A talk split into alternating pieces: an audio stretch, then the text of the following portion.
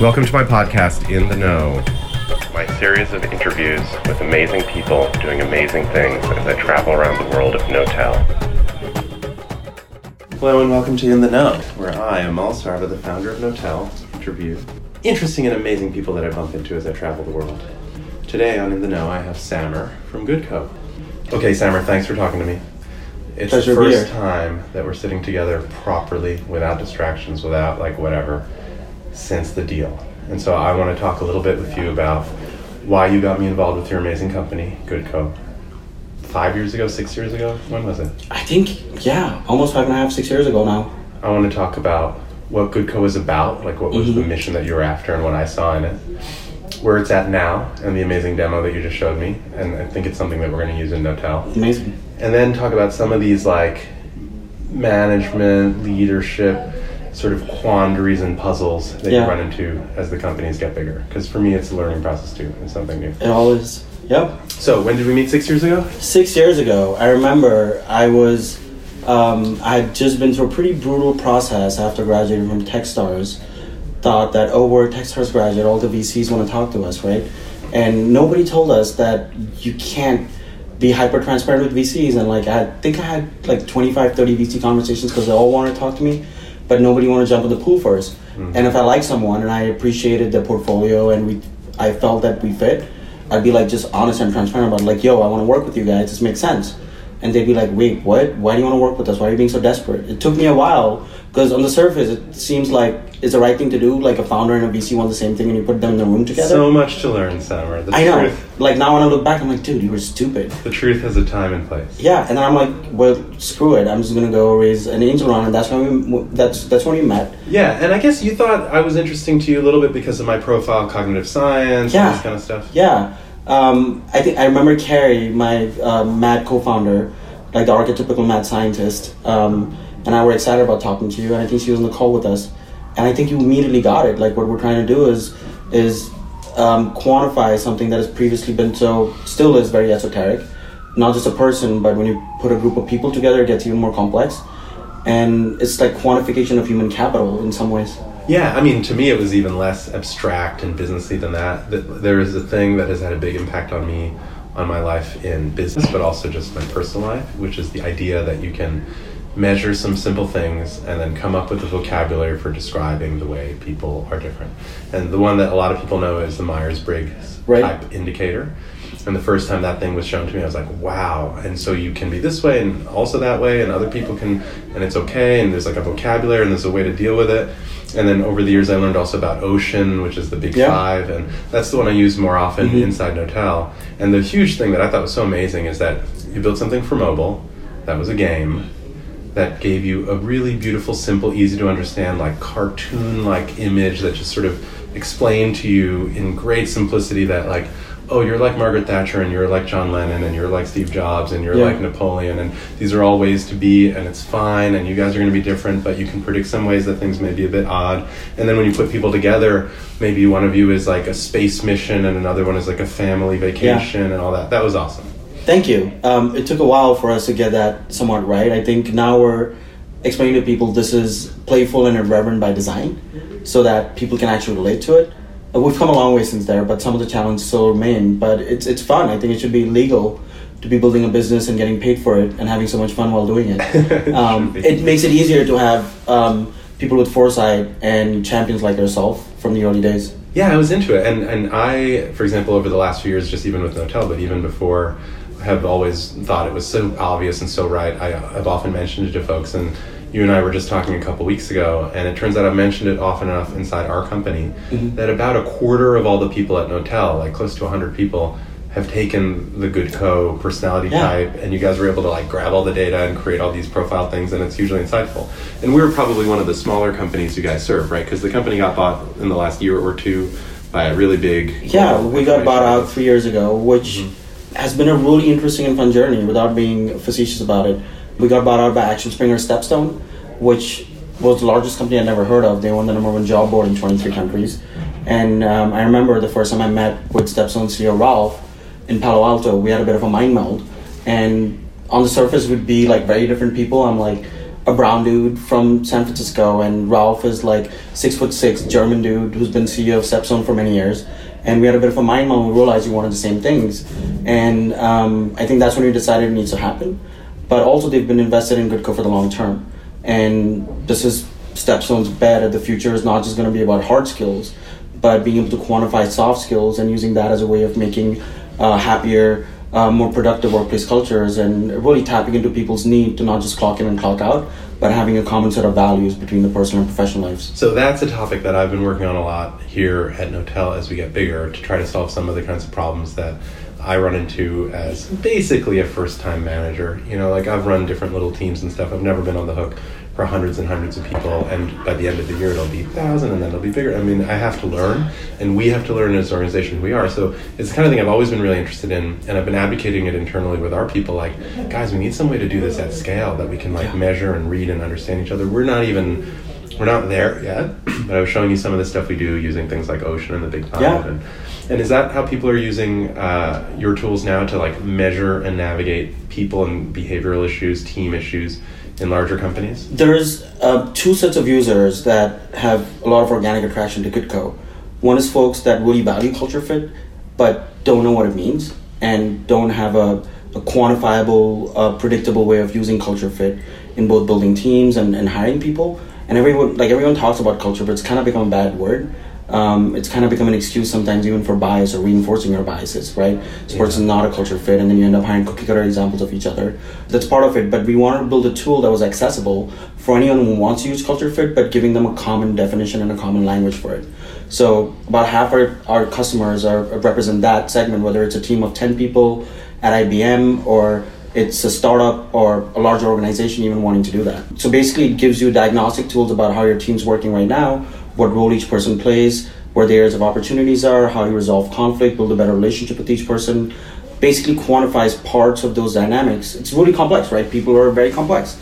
And then the other half is really that want to use good Goodco's assessments at scale more upstream in the process. So instead of waiting for the last five candidates to take an assessment, to sometimes reinforcing the bias. Like everyone who applies to a job takes good Goodco's really fun gamified assessments in three five minutes, and then they get um, a ton of data that they can then manipulate in the Goodco Pro platform that allows them to hire for fit to whether you want to hire people that are more diligent or more creative or fit better with the manager or match high performance in a company culture. So it basically quantifies broad stroke aspects about people and dynamics and increases the confidence with which you can make hiring and retention decisions. Hmm. And you know, we are trying to do this ourselves too, but we do it in a less systematic way, even without using that level of systematic language. And I, I know the world is going to need this thing that you're describing, right? Because like over the last few years, a bunch of other good, really good, simple managerial behaviors have turned into tools. Things like OKRs, mm-hmm. performance reviews, all that kind of stuff more rigid, more process governed, then lots of data comes out, you can analyze, and then you can feedback training Yeah. and stuff. But on how people behave and how they deal with each other, I haven't really seen amazing tools for that. This, to me, is the first thing that I've been seeing that's like that. What we've been doing at Knotel is we've been trying to learn, like, what's the Knotel type? What do we all have in common? And what are some ways that we're different? How are the departments different? Yeah. What are some of the patterns of behavior that we expect to see from, let's say, the people department or the finance department? They should be really conscientious. Yeah. They should be really neurotic and careful. Uh huh. But what about the sales folks? Should they be highly neurotic or should they be ready to go for it and they just don't even worry and they make the offer? Or what about the marketers? Like, is there a level of openness to adventure and experimenting new things? Maybe that's Yeah. something we need to see there. I don't know the answer at the moment, but I have started to see patterns inside our org that there are departments that sort of cluster uncertainty. Yeah. And I'm not like all of them. I was about to ask you that. Like over the years, I, I imagine you would have built mental models for these things and based on pattern recognition and what you've seen. What are some of the most interesting things that you've seen evolve or emerge as patterns in the organization? Well, in startups in general is one of the big areas of my experience. So in mm-hmm. early stage companies, there's a bunch of stuff that I've seen, and because I got really interested in this topic, I was starting to teach on it. In the last few years, I've been teaching about it at Columbia, and one of the classes that we teach in that in that Columbia class is about personality, founders, and the early cohort in your company. And there's actually quite a lot of literature about one of the types, which is called the Big 5 So the Big Five is a personality test that's pretty robust in the research. Like it's uh, durable. Like you can take the test a bunch of times, get the same answer, and some of the and, and meaning it's not a bogus like made Yeah. sort of thing. It's fairly um, believable, and also there's certain aspects of, of, of the Big Five which gives you answers that are they they're almost genetic. It's like they don't change over lifetimes for certain people, and it's really interesting. So it suggests it has some kind of deeper truth to it. And in startup land, startup founders have a few things in common. One of them is they're very open. Yeah. They have a very high like taste for adventure, up for a lot of crazy schemes. They walk into the room talking about one thing, and you're like, "Hey, what about we go to Vegas?" and they're like, "Let's go."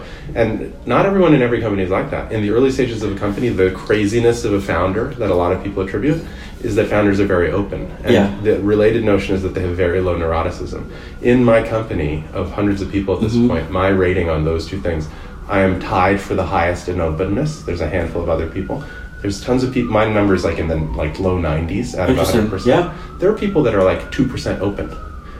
You put me in a room with someone who's 2% open, the It- meeting doesn't go well. Like it's not good for either side. It's yeah, it's based on science. And the neuroticism thing is similar. Like there's some people that really think about all the possible ways something could go wrong. They're very careful. They're very diligent. It's an important part of their behavior. Neuroticism isn't bad. I mean, Yeah.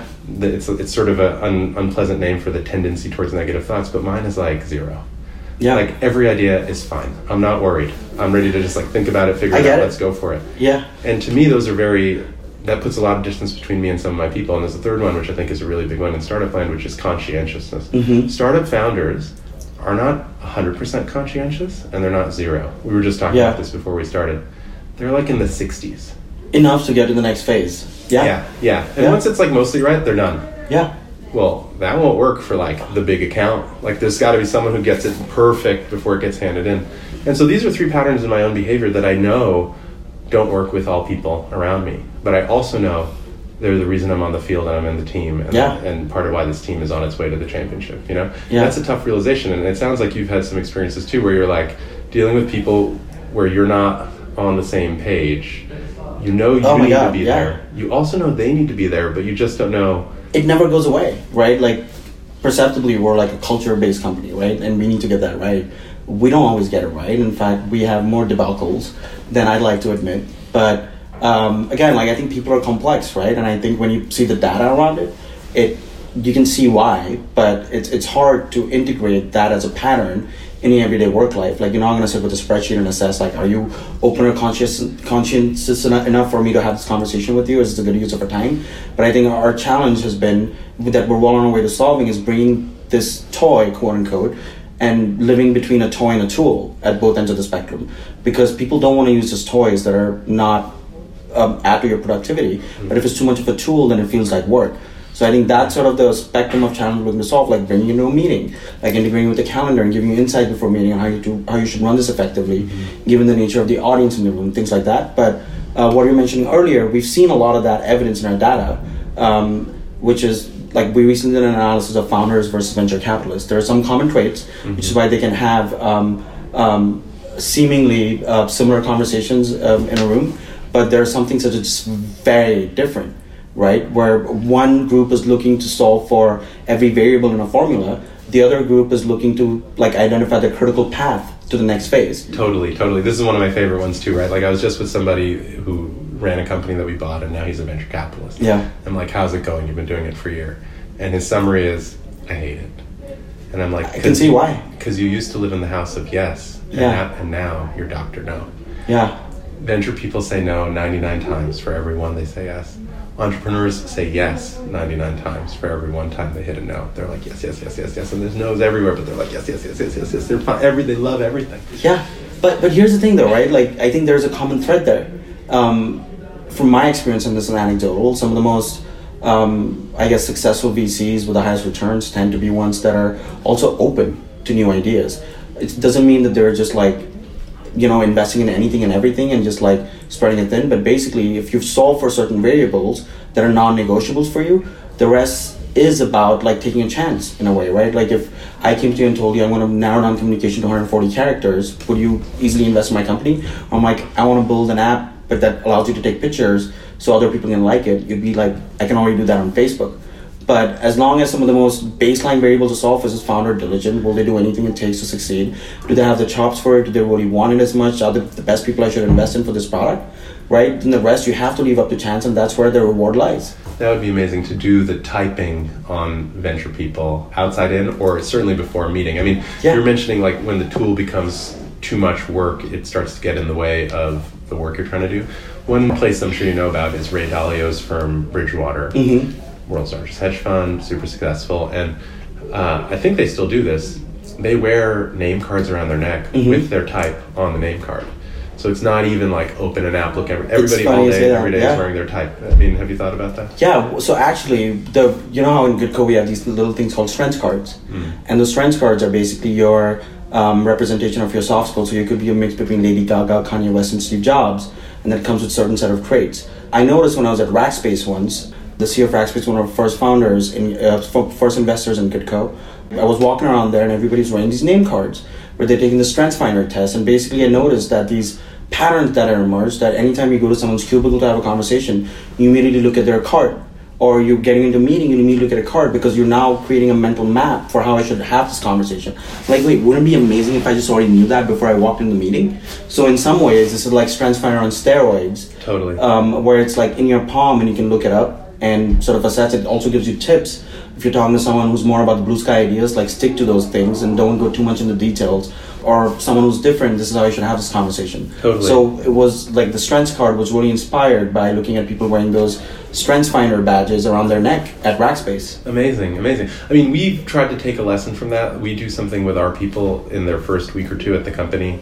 They're supposed to write a user manual, and the user manual is like, how do I like to work? You know, how should you reach me? What are my rhythms? Stuff like that. I don't think we're really looking at them. We may need to go a lot more than just write one, and yeah, like print it on a necklace or whatever. so Yeah, everyone can see sometimes those tactile things really help. Mm. Like some of our clients actually want a printable PDF of the strengths card. For example, in the recruiting process, even though we've built all this sophisticated stuff that allows you to compare 100 candidates and their personalities and attitudes and motivations and traits with each other, and it's pretty sophisticated, right? But sometimes I just want a PDF report because it's a lot more usable. Because as a recruiter, as a recruiter, I want to hand off to my manager, this person you're interviewing, here's a 10 page personality profile, right? So sometimes those tactile things really, really help. Because at, at the end of the day, just because you build cool technology doesn't mean people will use it to change the world. You have to fit people's workflow. It's like, I think it was Galileo that said that he just came out and said that the earth was flat and nobody believed him and he died poor, hungry, and alone in prison. But if you had come on and started with like He said it was round. uh, yeah. Oh, yeah. It was round. Sorry. He said it was round. But if you had come on and said that I noticed a bit of a curvature, we should test it, he probably would have brought people along on the journey much more effectively. That's the you're right. So you tell people the truth in order to help show them a better way, not to just drop the truth like a bomb. Yeah, exactly. It, it needs to fit your workflow, and this is what we're seeing in large enterprises too. Like, there's a reason why old traditional assessment companies are still so rooted in large organizations because they're so rooted in their workflow. And I think that's sort of the next challenge for founders, right? Just because you've built the technology, you have to make sure it fits your audience and how they like to use it. So we spend, a- yeah. So the problems of a bigger company. This is an interesting puzzle, and it's something that I'm working on now. Right, like you started a small space, and you can choose all the people. If they don't work out, they got to go, and survival is on the line. But then after a little while, there's starting to be lots of jobs to do, and you start recognizing if you're at all sane that you can't do them yourself. Different people than you need to come to do them. You start thinking, man, if I'm going to build a big company, I won't ever only be able to find clones of myself. I got to build some kind of system that can accommodate Yeah. lots of different kinds of people, right? And I suppose you went through this. Yeah, we did, and you know, like there's always problems. They just change. And something interesting you said earlier that got me thinking. It, it's it's not like the worst thing I think we could do is like find clones of us. I think we should focus on finding flavors of Amol and flavors of Samar. People that complement your strengths and your weaknesses. I think the best teams come together not because people understand each other's strengths, but people recognize each other's weaknesses and have empathy towards them, and then they won't let you do things that you're not great at right? And I think if we just focus on utilizing our strengths effectively, we also over time overcome our weaknesses. So some of the challenges we still have is, and you mentioned something really interesting earlier. It's not just the bad managers get bad reviews. It's like good managers get bad reviews.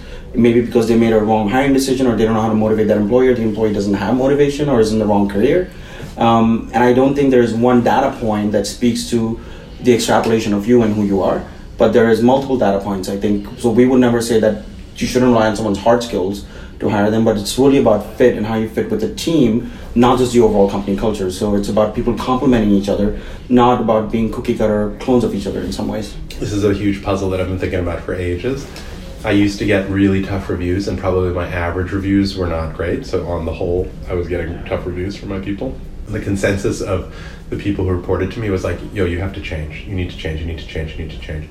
Year one, year two, year three of Knotel. And over the last year, two big things happened. This year, I looked at all my upward stuff, and actually, the numbers are amazing. I think I'm it's the best uh, anyone's ever my own quantitative result and it's a lot better than many of my managers. Not all of them. There's a lot that are super high scoring and there's something to get from them. But that story of the numbers changing is did i change? Because i did. I put a huge effort into changing over the last year or did the people who report to me change? It's definitely the case that a year ago at this time when my last round of mm-hmm. reviews were happening there were a bunch of people in the company that were struggling mightily mm. now when i look across the map i see people who are doing very well these are people who perhaps took over a role that someone had a year Yeah. ago. The team has expanded, it's gotten stronger, we're attracting better people. And somehow, people who don't need any help, so to speak, people who are just kicking ass, these people are very happy in their role and they're willing to give mm. me credit for it even though I didn't do anything. Like maybe I changed a little bit, I don't know how much. But these two factors are at work in me seeing what has been happening on my numbers. And when I look at some other members of the team who might have some pretty tough reviews, on part of it, I might see, okay, this person has a lot of behaviors that I've noticed they could change and improve. Mm-hmm. But also, this person's got some of the toughest assignments. They're going into the war zones, and I'm giving them really difficult problems to solve. You can't come out of that with scar- without scars. No, that's a really good point. And I think there's no, you can't, there's no rule of thumb that applies to everyone, right? I think there's enough art to it as much as there is science. And the fact that you're thinking about these things and thinking about how we can be better and how I can help people in different, um, with different strengths and different roles, I think that by itself is a huge way of solving the problem. Um, because everything's a process. There's no such thing as a perfect culture or perfect product. It gets better over time. But I think having that engagement or having those mechanisms for engaging with your employees and allowing them to engage with each other and have these conversations in an authentic way, I think that's where most of the value Well, is. but that's the perfect product that I hope you're going to make for me. Is some kind of tool to like show in high resolution those mismatches of behaviors, patterns, and preferences, and then provide us some kind of actionable "what do we do" sort of thing, right? So that's what I'm hoping. We're- for. Two more things. yeah. Two more things we got to talk about. One more uh, of the two is tasting the soup. hmm So I was I mentioning to this idea. Yeah. I I mean, I got it from one of my colleagues. I'm not a devotee of Dalio. I looked at his stuff, uh, and, and it turned into a book recently. But he's been publishing it as like a PDF for years. Really? It's like his like personal system. It, it- it's called Principles, which is basically like a bunch of sentences he started writing down years ago, and it got long enough. There's like several hundred of them now. That inside Hmm. Bridgewater people quote them. They're like Principle number 47, number 99, number 212, whatever. And those principles are things. One of them is tasting the soup. And one of my colleagues introduced me to this idea maybe two years ago in the context of one of these like tough review cycles where a bunch of my colleagues are like, yo, you say that you trust me to do all this stuff and you give me this big visionary thing to go after and then you know, I'm working on it, and okay, it's taken me a little longer than I thought it would. It's been a few months, whatever. And then you're all up in my face, and you're like into the details. You're on page nine of the spreadsheet, and you're down in the footnotes. Like, what is going on? You can't go zoomed all the way out, flying around the world, and then bam, you're in line line Yeah. number 742. What's up? I hate this. Well, you're a micromanager. Get out of my face. Have you had that experience? You know, that's what's really interesting that how that like I was thinking about it like our work experience recently. Um, the product that we're building, right, and we're like a few weeks away from launch, and I test out some of the critical features of it. I'm like, wait, it's so hard for me to build a team, and like the last few months we've been focusing on the fifth layer of complexity and what the screen looks like when it's like almost impossible for me to get people to that point. And why is it taking your CEO to figure out what's going on here? like why haven't we fixed this before you spending all this time on the fifth layer of things? Like that's not part of a that's not part of our critical path. And i was i started thinking about it and i think the way when you said it tasting the soup i'm like wait that's such a great way of telling people what my job is. It's not kicking the tires it's not like making sure you're doing your job and i think there's something there in euphemisms and phraseology and how you position things and how people understand them and the language you couch it in if i position it as i'm tasting the soup, right? People are a lot more open to it. And I realize in that exercise, I try to say this a bunch of different ways focus on usability, focus on this feature, focus on making sure the team's built, because that then leads to multiple layers of effectiveness. I realized the simplest way of actually explaining to my product focus on the first 30 minutes of the experience, right? And that gave them a framework like, okay, well, the features I want to work on right now is giving them an awesome first 30 minutes of the product. Totally. Because for me, that solves the business problem of showing a demo of the GoodCo product. In the early days of Google, Larry and Sergey would go around to the product teams with a stopwatch. They would sit down for the demo and start the stopwatch. Really? If the thing wasn't fast, they would stop it and walk out. And that story, roughly speaking, is these dudes just tasting the soup. They didn't want to get nine layers into the cool Yeah. thing. They don't want to see the data model. They're like, guys, you guys are brilliant. We know that. Yeah. Start. Done. And Why it's like a the page not proxy. It's Yeah. like a proxy for a lot of underlying Exactly. elements. It's like when they say venture capitalists, right? They all want to hang out with the hot girl at the bar, and like if a founder is not returning your calls or is not being responsive, Yes. they attribute that to a lot of other variables, like oh, someone else is giving the money. Isn't another venture capitalist smarter than me? Things like that. So back But when you were telling yeah, the truth, back when I was telling the truth, and when I got frustrated with them and I didn't respond to their calls or emails, they showed up at my doorstep like, "Wait, why aren't you taking our money?" And it's weird how they changed the dynam- dynamic, even though I was just being like, "Wait, you guys are not jumping in the pool." There's a ton of great stuff in Dalio, and the Tasting the Soup one is really good because it helped me to explain but also understand myself one of the behaviors. Because you can't do all the work everyone's doing. You have to trust them. You have to give them some runway to go, but you need to be able to check from time to time: Are we on the right track? You can't just disappear for a year at a time. And when you have five minutes to take a look at a product and it doesn't taste right, stop the train. It's like it's got. This Absolutely. is important. These are important moments because no one else is on the hook. Only you are. You can't just be like, "It's okay. I understand." No, we can't. I want to trust you because you're fired. The company's gone. Everybody's everyone's done. Yep. You, you, you have I, to use I'm with you. The one thing I realized that I want to point out is that, and I'm still working on getting better at it, is consistency.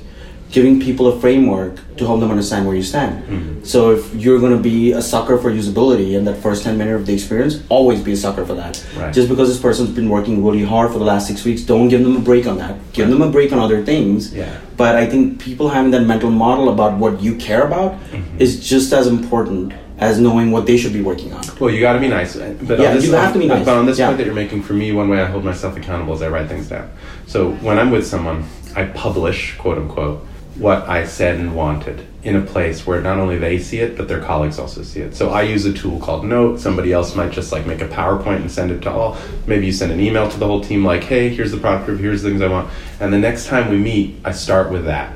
That's so I may come back six weeks later and I'm like, the four things I asked for, I, I took out my stopwatch, I did this, I tasted the soup, whatever. Let's start with those. Yeah. And if they forgot in the six weeks we were away that that was important, then shame on Yeah, them. Shame no, on them. totally. And that's something that I'm with you. We use a little tool for stuff like this where I'm like, every check in I have, I will take like five bullet points of the things we discuss and what we're going to discuss in the next two weeks. And if those are the things that they haven't cared about when we check in again, I'm like, dude, like that was your one thing. You had one job. to put on, right? And yeah, like, you should hold me accountable thing. for being consistent, and then when I am a consistent, Exactly. You got to show up. Okay, last topic, Mhm. uh, just so we don't go all night because we easily could just talk for hours, is the idea of Team IQ. When we were together recently, I was talking to you about Team IQ. So Team IQ is my name for a thing that over the last year, when I said I changed, that I, I was really working on it. What I was trying to work on is how to get off what had been a really hard-edged, very demanding, not understanding style of telling the truth like a bomb instead of telling Yeah. the truth as a way to help someone find a better way. And so I was working on a lot. I read a lot of other people's research on this, and recently I met this guy. I was in Davos and I met this fancy MIT professor. His name is uh, Sandy Pentland, and he's written a bunch of books. One of them is famous. It's a really easy to read book too. It's called Social Physics. Social Physics: How people interact and That's work together, the laws yeah. of their behavior. Yeah. And in his work and in other people's work, there's like a handful of things you can do to make teams of similar people perform better. So one over here, one over there. Change a couple things on this team, you will see it perform better. So what were the handful of things? I want to share them with you, get your Yeah. reactions. First one is if you add inexperienced and lower skilled people to a team, the team does better. It's an argument for including outsiders. Often the insiders, I see this huge smile on your face, like, Yeah. like what on earth? Often the insiders will be like, I can't put this person on the team. We can't hire a woman, an African Yeah. American, a brown person, a young person, a foreign person, whatever. When you put these people on the team, the team has to listen to, let's say, dumb questions, uninformed questions, has to treat them properly, think about them, process them, and they come up with better answers. Yeah. That's amazing. Dude, like it's funny. Like you had to, you saw the big smile, on- smile on our face because it's something that we've been dealing with the last few weeks, and like somewhat of a realization I've come to.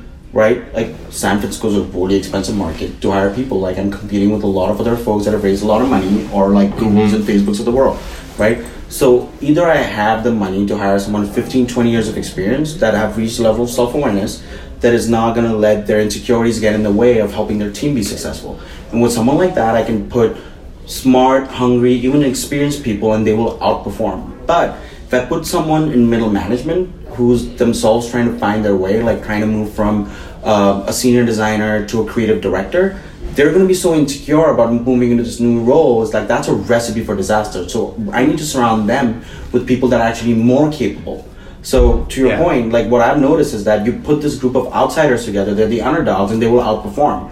But the moment you put someone that's like a better performer but not superlative performer in that group, like that's a recipe for disaster. Someone who's playing defense, trying to Yeah, someone who's themselves trying to figure out what's Mm-hmm. their next move or where they fit, like because they're relying so much on pixel pushing, for example, Mm. that they don't know how to help other people be better designers. So we so it's an with that. interesting it's an interesting angle on the topic that's normally just called diversity and inclusion but there are these parameters on diversity and inclusion which are surprising and that is that allowing outsiders in can produce better performing teams. There's a couple other ones uh, about the dynamics inside a team. When mm-hmm. new people join teams they work better. So new blood can change a calcified dynamic in a team. Mm-hmm. And then there's a couple patterns that, that Pentland actually got just from putting mics on people and measuring how much they talk. When groups had closer to equal airtime, those hmm. groups did better. So if someone monopolizes, bad. Groups that had less interrupting did better. Groups where there were sidebars, where like everyone's talking, mm-hmm. sometimes because they're on the sides all talking to each other, work better.